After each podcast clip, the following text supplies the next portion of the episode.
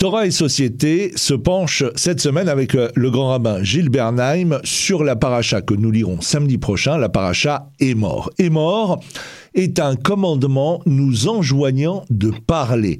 Dans le contexte de la lecture de la Torah de cette semaine, ce commandement possède une application immédiate, celle de communiquer les lois relatives à la prêtrise. Néanmoins, le fait que ce terme soit utilisé comme nom pour la paracha indique qu'il renferme une signification plus large. L'homme doit parler. Gilles Bernheim, bonsoir. Bonsoir. La paracha est mort coïncide toujours avec euh, le décompte du Homère et partage donc en cette occurrence un lien avec des paroles correctes car cette période est marquée par des coutumes de deuil pour la mort des élèves de Rabbi Akiva. Première interrogation, le texte du premier verset de mort peut être traduit littéralement comme ceci et il dit Dieu vers Moshe dire vers les Kohanim, fils d'Aaron, et tu leur diras à l'homme qu'il ne se rendra pas impur dans son peuple. Il y a un passé, puis un infinitif impératif et un futur, et on peut se poser la question, pourquoi euh, ces différents temps dans la même phrase?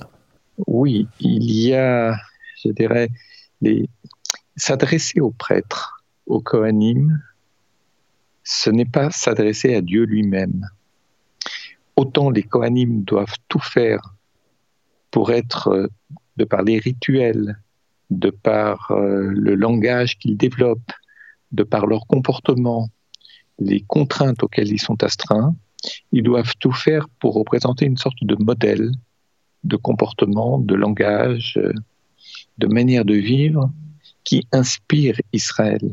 Il n'y a pas que un prêtre. Oui, à Yom Kippur, il y a le Kohen Gadol, mais autrement, il y, a beaucoup de Kohanim.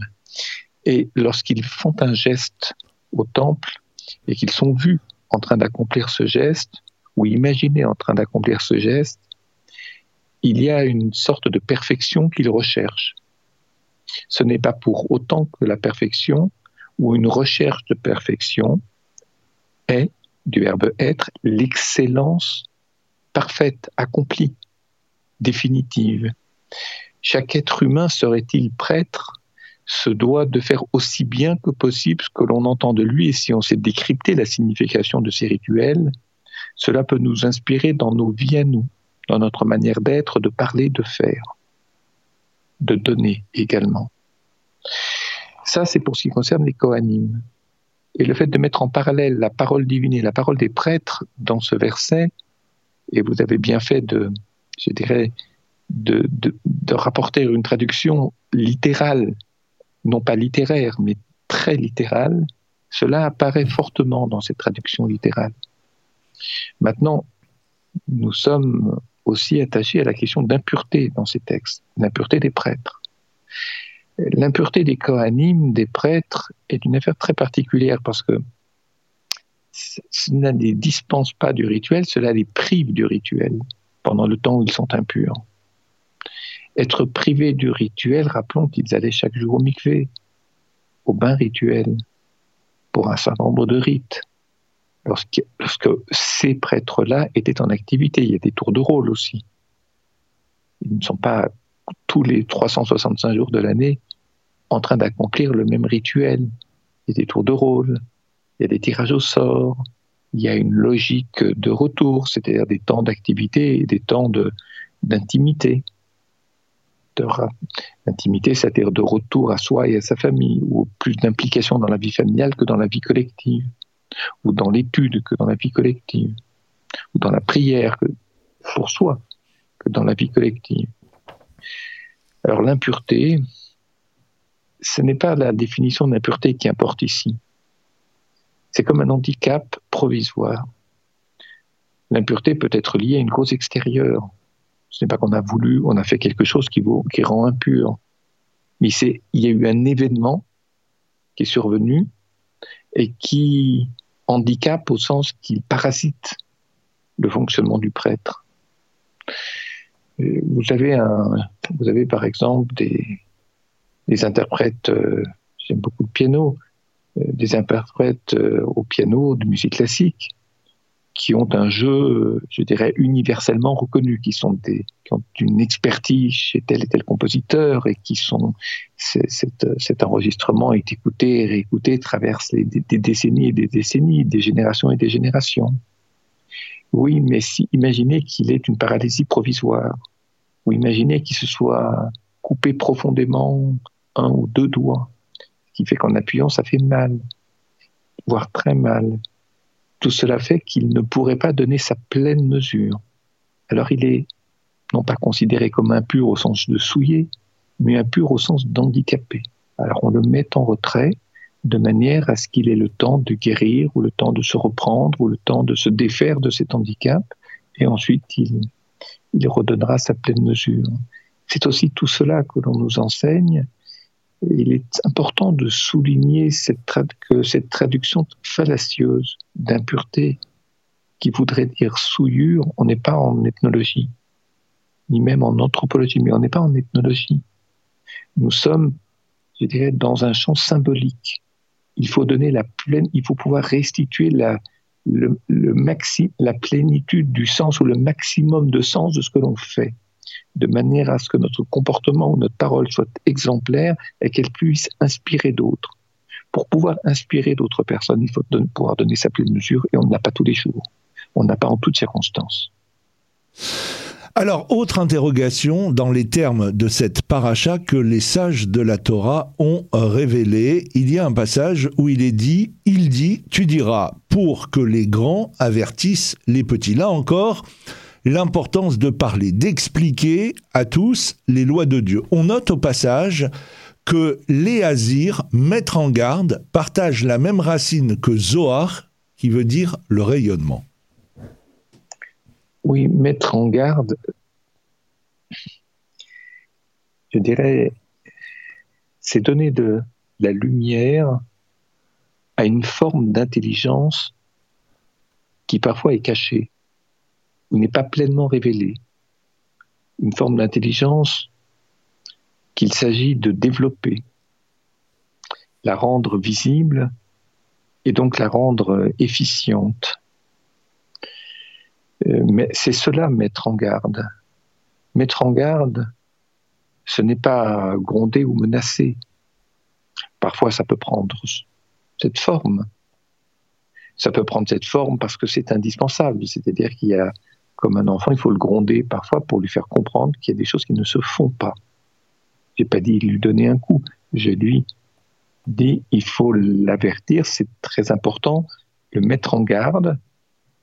Euh, il n'est pas nécessaire qu'un petit enfant touche l'ampoule de la lampe brûlante pour qu'il apprenne que la lumière est très chaude, que l'ampoule est très chaude lorsque la lumière est allumée c'est une chose à ne pas faire. Sinon, il identifie la loi à la souffrance. Ce qu'il faut faire ou ne pas faire au fait que l'on souffre ou que l'on ne souffre pas. Et toutes les lois ne, régissent pas de telles situations. On peut faire, euh, on peut transgresser la loi et se faire pleinement plaisir dans l'instant. C'est beaucoup plus tard que ça fera mal. Et il en est de même ici. Alerter, avertir, ça peut prendre le ton de la réprimande, ça peut surtout prendre le temps de l'explication, ça prend le temps de donner de la lumière à des choses qui sont dans la pénombre, ou que l'on ne voit pas, ou bien dont on ne connaît pas la présence, ou dont on ne connaît pas la nature. C'est aussi cela, de cela qu'il est question ici. La paracha euh, commence par l'énoncé des lois concernant les Kohanim, les prêtres, le Kohen Gadol, le grand prêtre, et le service du temple. Un Kohen ne doit pas se rendre rituellement impur par le contact d'un cadavre, si ce n'est lors de la mort d'un parent proche. Il ne peut épouser une femme divorcée ou qui s'est déshonorée par la débauche. Le Cohen Gadol ne peut épouser qu'une femme vierge. Un Cohen atteint de difformité physique ne peut effectuer de service dans le temple, de même qu'un animal atteint d'une malformation ne peut y être offert. Oui, vous avez cité beaucoup d'exemples et sans doute attendez-vous, nos auditeurs attendent que j'explique chacun de ces exemples pour signifier ce qu'est l'impureté.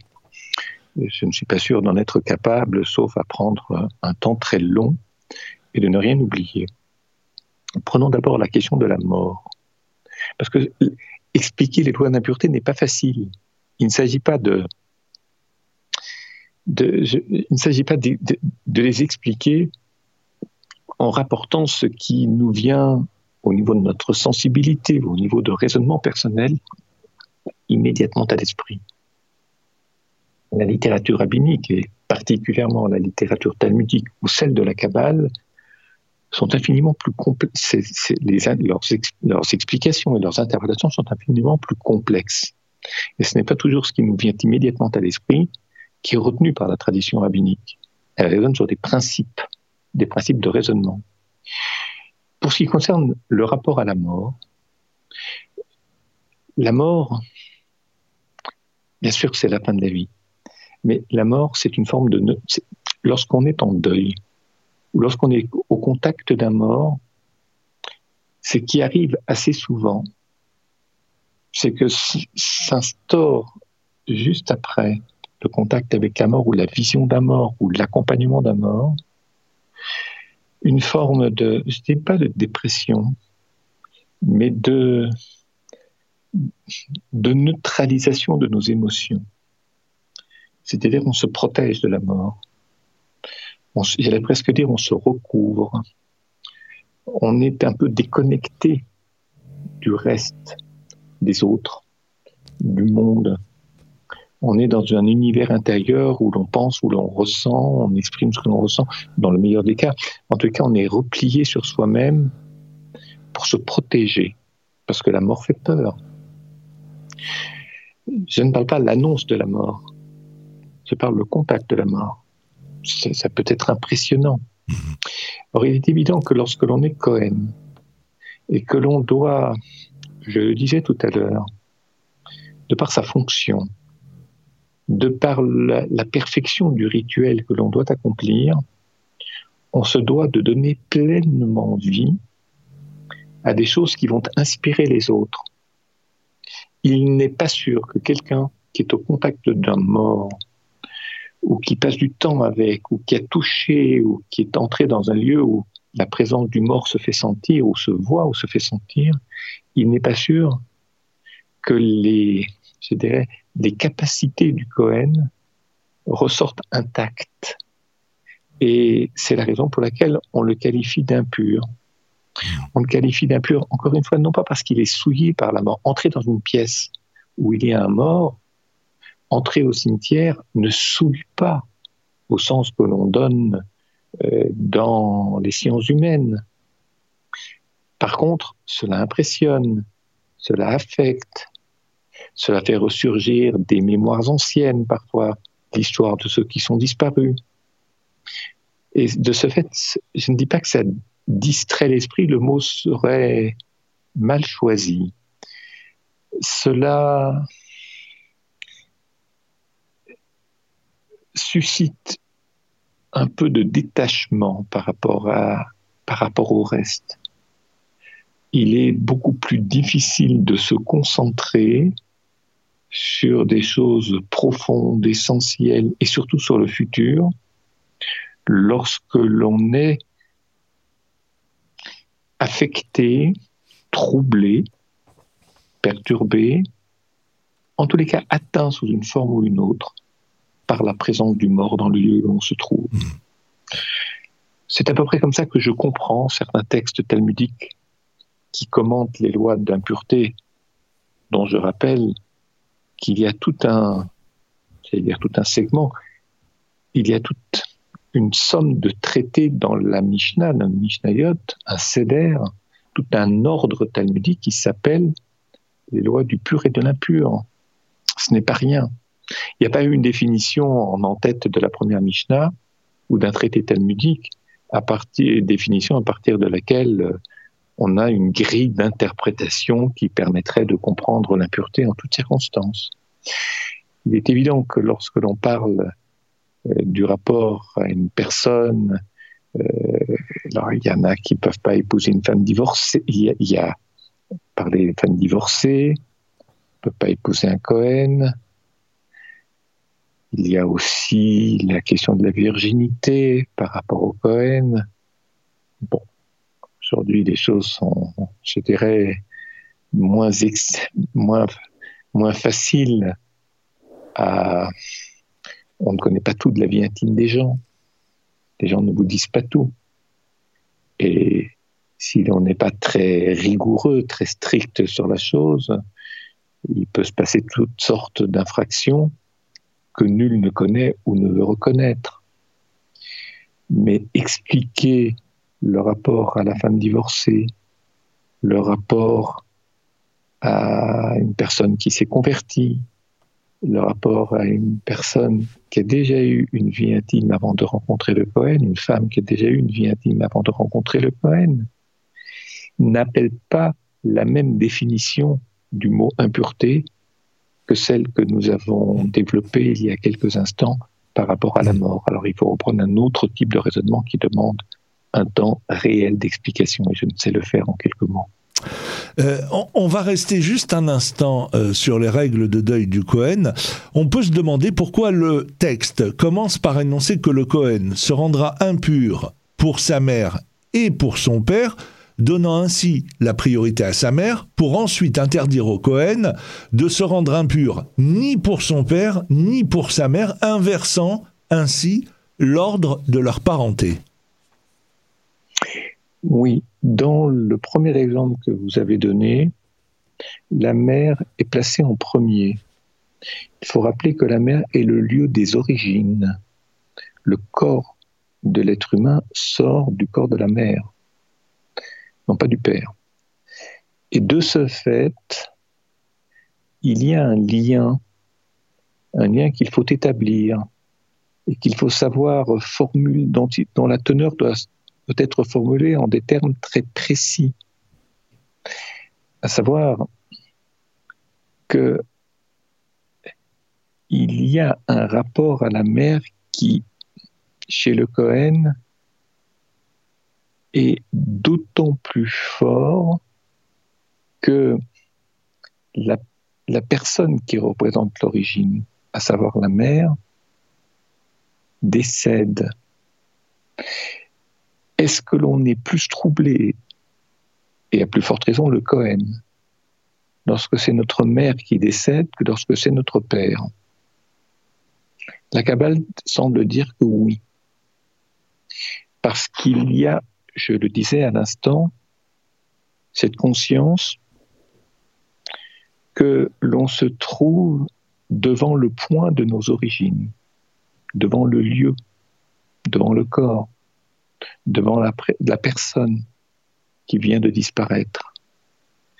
C'est extrêmement troublant pour l'être humain parce que cela fait vaciller cette forme d'assurance que l'on a que si l'on en est là, si, je parle pas devant la mort, mais si l'on vit, si l'on fait des choses, si l'on progresse dans sa vie, si l'on aime, c'est grâce à la personne qui nous a donné la vie et qui nous a aussi permis de nous détacher d'elle. Mais ça, c'est le rôle du père plus encore que de la mère, de détacher de manière à ne pas rester dans une forme de fusion mère-enfant, qui est source de certains troubles psychologiques que je n'ai pas à qualifier dans cette émotion. c'est la raison pour laquelle, dans le premier exemple, la mère est placée en premier. Maintenant, il y a dans le deuil du père la question de la loi. La loi, elle empêche de franchir certaines limites. Je le disais à l'instant, il est important que pour qu'un enfant devienne un adulte, Rappelez-vous l'exemple de la circoncision. L'enfant n'a que huit jours. Mais le garçon qui n'a que huit jours est circoncis en principe par son père. Et si celui ne sait pas le faire, celui-ci ne sait pas le faire, il délègue à un Moël. Et si c'est le père qui le fait, que, dit-il à un moment donné? Je ne parle pas du geste, mais ce qu'il dit, euh, une bénédiction qui atteste qu'il fait entrer par ce geste de la Brit Mila ce rituel, il fait entrer l'enfant, le, petit garçon, dans l'alliance d'Israël. C'est-à-dire dans la communauté d'Israël. La communauté, c'est-à-dire ce qui donne accès au peuple, à la collectivité, qu'il sort du domaine du privé et de l'intime pour entrer dans le domaine beaucoup plus large de la collectivité où l'on devient un adulte. Si l'on ne quitte pas le domaine de l'intime ou l'intimité maternelle, la trop grande proximité maternelle, on ne devient pas un adulte. On n'apprend pas à devenir. les moyens que nous devons avoir pour accès, devenir à nous-mêmes ne nous sont pas accessibles. Trop d'amour peut tuer l'autonomie, peut tuer la progression, l'évolution, ce que j'appelle advenir à soi-même. Et en ce sens, la fonction du père est précisément par le geste de la Brit Mila de détacher l'enfant de l'impureté dont je rappelle que lorsque la mère a un garçon, la mère est impure pour son mari durant sept jours. Et juste après, au huitième jour, et si possible au début du huitième jour, on fait la circoncision. Mais on ne fait la Brit Mila, la circoncision, qu'à partir du moment où l'on a pris conscience qu'il peut exister une forme d'impureté après la naissance, une impureté maternelle, et qu'à partir de là, il y a un geste symbolique qui coupe en quelque sorte, non pas le cordon ombilical, mais ce lien trop fort entre la mère et le nourrisson. Et encore une fois, la question n'est pas de détacher l'enfant de sa mère, la question, c'est de marquer par un geste symbolique quelque chose que l'on gardera présent à l'esprit et que l'on mettra en forme. Il y a des lois bibliques pour ça, des mitzvot, il y a des commentaires talmudiques pour ça, et puis euh, des enseignements, donc. Et puis, il y a devoir de, de faire de détacher du privé l'enfant de l'intime, l'enfant de sa mère, pour le faire advenir dans le collectif, dans le domaine public, comme on dit à propos des lois du Shabbat, pour qu'il puisse ensuite advenir, être un adulte responsable, dans le respect de la mère et de son père, et pour d'autres choses, du père et de la mère. Voilà. Alors, euh, pour finir, euh, cette paracha énumère les convocations euh, saintes, les fêtes en fait du calendrier juif, et c'est dans la paracha mort que nous apprenons à compter le Homer, avec beaucoup de maîtres de la tradition juive qui s'y sont penchés, et notamment des textes du mais pour faire simple, reprenons ce que disent ces maîtres de la tradition juive qui indiquent que les jours sont pour l'accroissement de la sainteté et les semaines pour la plénitude. De même qu'il y a 49 jours du Homère et non 50, car 50 représente la plénitude qui ne peut être de ce monde, mais plutôt du monde des âmes, comme le dit le Zohar. Oui. Le monde des âmes, qu'est-ce qu'une âme? Alors, je suis tenté de remplacer le mot âme Neshama, par le mot Nefesh. Je peux mieux comprendre, plus aisément comprendre ce qu'est le Nefesh que la Neshama. Je ne parle pas en termes de vie ou de mort, l'âme qui s'en va, rituel, prière, liturgie, la Neshama a quitté le corps, etc. Qu'en fait, euh, par exemple, lorsque Dieu transmet sa parole, par l'intermédiaire de la Torah, et que cette Torah est entendue par chacun d'entre nous, la tradition orale, les maîtres de la tradition orale rapportent la chose de la manière la plus objective possible, mais en ayant conscience qu'il y a une part de subjectivité qui subsiste. Subjectivité, c'est-à-dire que ça me touche ou ça ne me touche pas. Je vous donne un exemple. Lorsque Rabbi Akiba, c'est dans les avots de Rabbi Nathan, Rabbi Akiba, auquel est demandé, auquel est posé la question, qu'est-ce que c'est qu'être riche pour un homme? Il répond, être riche, c'est avoir une femme qui est belle par ses actes. Lorsqu'on connaît l'histoire de Rabbi Akiba, qui était illettré, totalement ignorant lorsqu'il a rencontré Rachel, sa future femme, qui elle est issue d'une famille à la fois riche et lettrée. Ils se sont fiancés parce qu'elle a pressenti en cet homme un être exceptionnel. Et lui est allé étudier pendant six ans. Et lorsqu'il est rentré, il est juste reparti peu de temps après pour étudier six ans encore. Donc pendant douze ans, ils sont restés fiancés. Ce n'est qu'après qu'il s'est marié. Donc, on peut comprendre que la définition qu'il donne de la beauté est très liée à sa propre histoire. Cette femme, a un rayonnement qui est lié à, son intelligence en situation. Elle a pressenti qui serait, qui serait Akiba, ce qu'il deviendrait, et elle a vécu pour que son mari puisse rayonner par sa science de Torah et son humanité. C'est ce qui la rend belle aux yeux de son mari, parce que sans elle, il n'était rien. S'il ne l'avait pas rencontrée, il ne serait pas devenu Rabbi Akiba. La question n'est pas de savoir en termes esthétiques ce qu'elle est, Rachel. Sans doute est-elle une belle femme aux yeux de son mari, mais ça ne répond, la beauté ne répond pas à des questions objectives, à des critères objectifs qui relèvent de l'esthétique. D'ailleurs, une femme qui est trop parfaite esthétiquement est une femme qui est sans doute moins désirable qu'une femme qui a un petit défaut, parce que ça met moins en perspective. Quand il y a un défaut, on voit tout le reste qui est magnifique. Quand il n'y a pas de défaut, je dirais, c'est, il y a une sorte de perfection au niveau du corps, mais qui peut devenir, dans la durée, quelque chose qu'on finit par ne plus voir, qui nous habite mais qu'on ne voit plus parce qu'il n'y a plus le contraste qui valorise certaines choses. Je repense à Rabbi Akiba et je repense à la subjectivité, c'est en ce sens que la parole divine atteint chacun d'entre nous,